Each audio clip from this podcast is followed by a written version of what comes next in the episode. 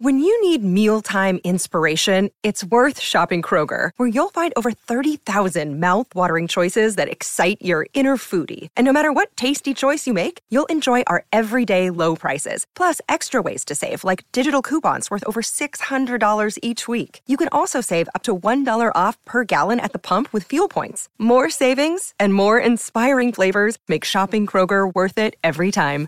Kroger, fresh for everyone. Fuel restrictions apply. Lo insólito muchas veces tiende a repetirse, aun si lo extravagante del caso muchas veces pone a prueba la credulidad de los escuchas. Fue, por cierto, un amable amigo de este programa quien nos alertó acerca de un lago que súbitamente desapareció en el área de Volodnikovo, en pleno centro de Rusia. Nuestro insólito universo. Cinco minutos recorriendo nuestro mundo sorprendente.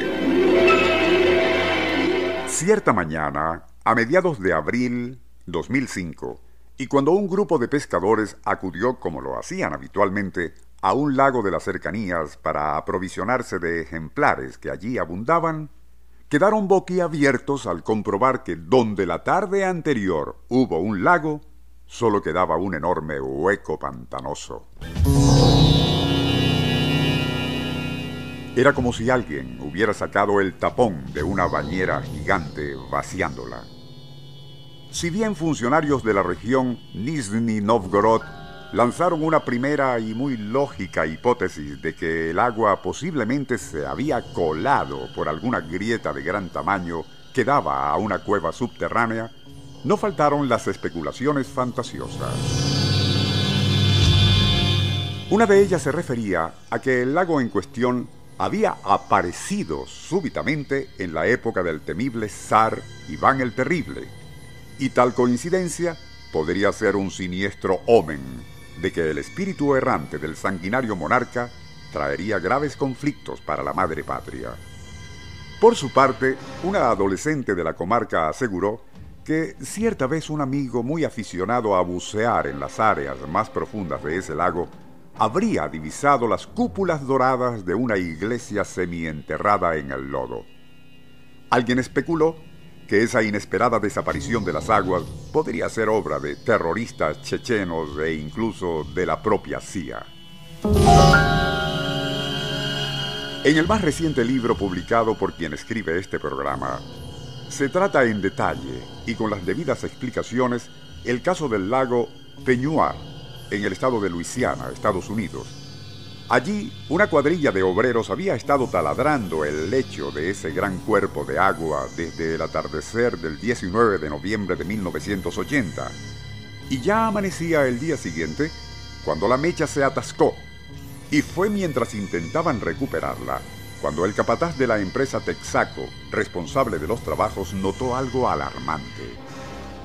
La plataforma desde la cual operaban se estaba inclinando peligrosamente.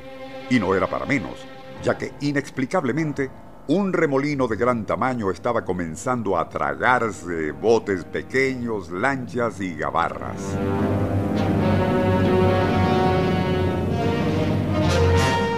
Precipitadamente todos comenzaron a evacuar la plataforma en el único lanchón que aún permanecía a flote.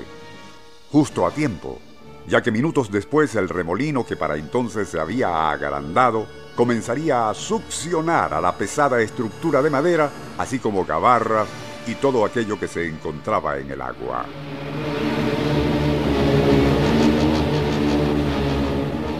Ya atardecía el 20 de noviembre, cuando el otrora gran lago Peñuar se encontraba prácticamente vacío quedando solo una vasta extensión pantanosa con pozas intermitentes en las cuales saltaban los pocos peces que el remolino no se había tragado. Para entonces, los medios ya habían sensacionalizado el asunto y las imágenes del lago vacío recorrieron el mundo, pero aún faltaba lo más increíble de todo. Semana y media después de ocurrido aquel asombroso drenaje, el lago comenzaría a llenarse de nuevo y en forma tal que incluso llegó a superar el caudal anterior. Como si lo anterior fuese poco, todavía faltaba algo más fantástico aún. Ante la mirada incrédula de geólogos, especialistas en hidrología y cientos de testigos, nueve de las gabarras previamente tragadas por el enorme remolino comenzarían a ser regurgitadas desde el fondo hacia la superficie. Era como si un caprichoso poltergeist del universo subterráneo, aburrido del juego, hubiese decidido devolverlas al mundo exterior.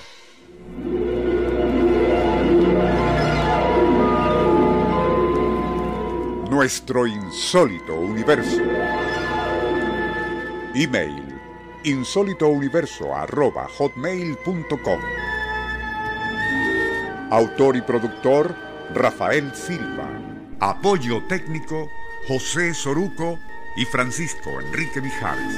Les narró Porfirio Torres.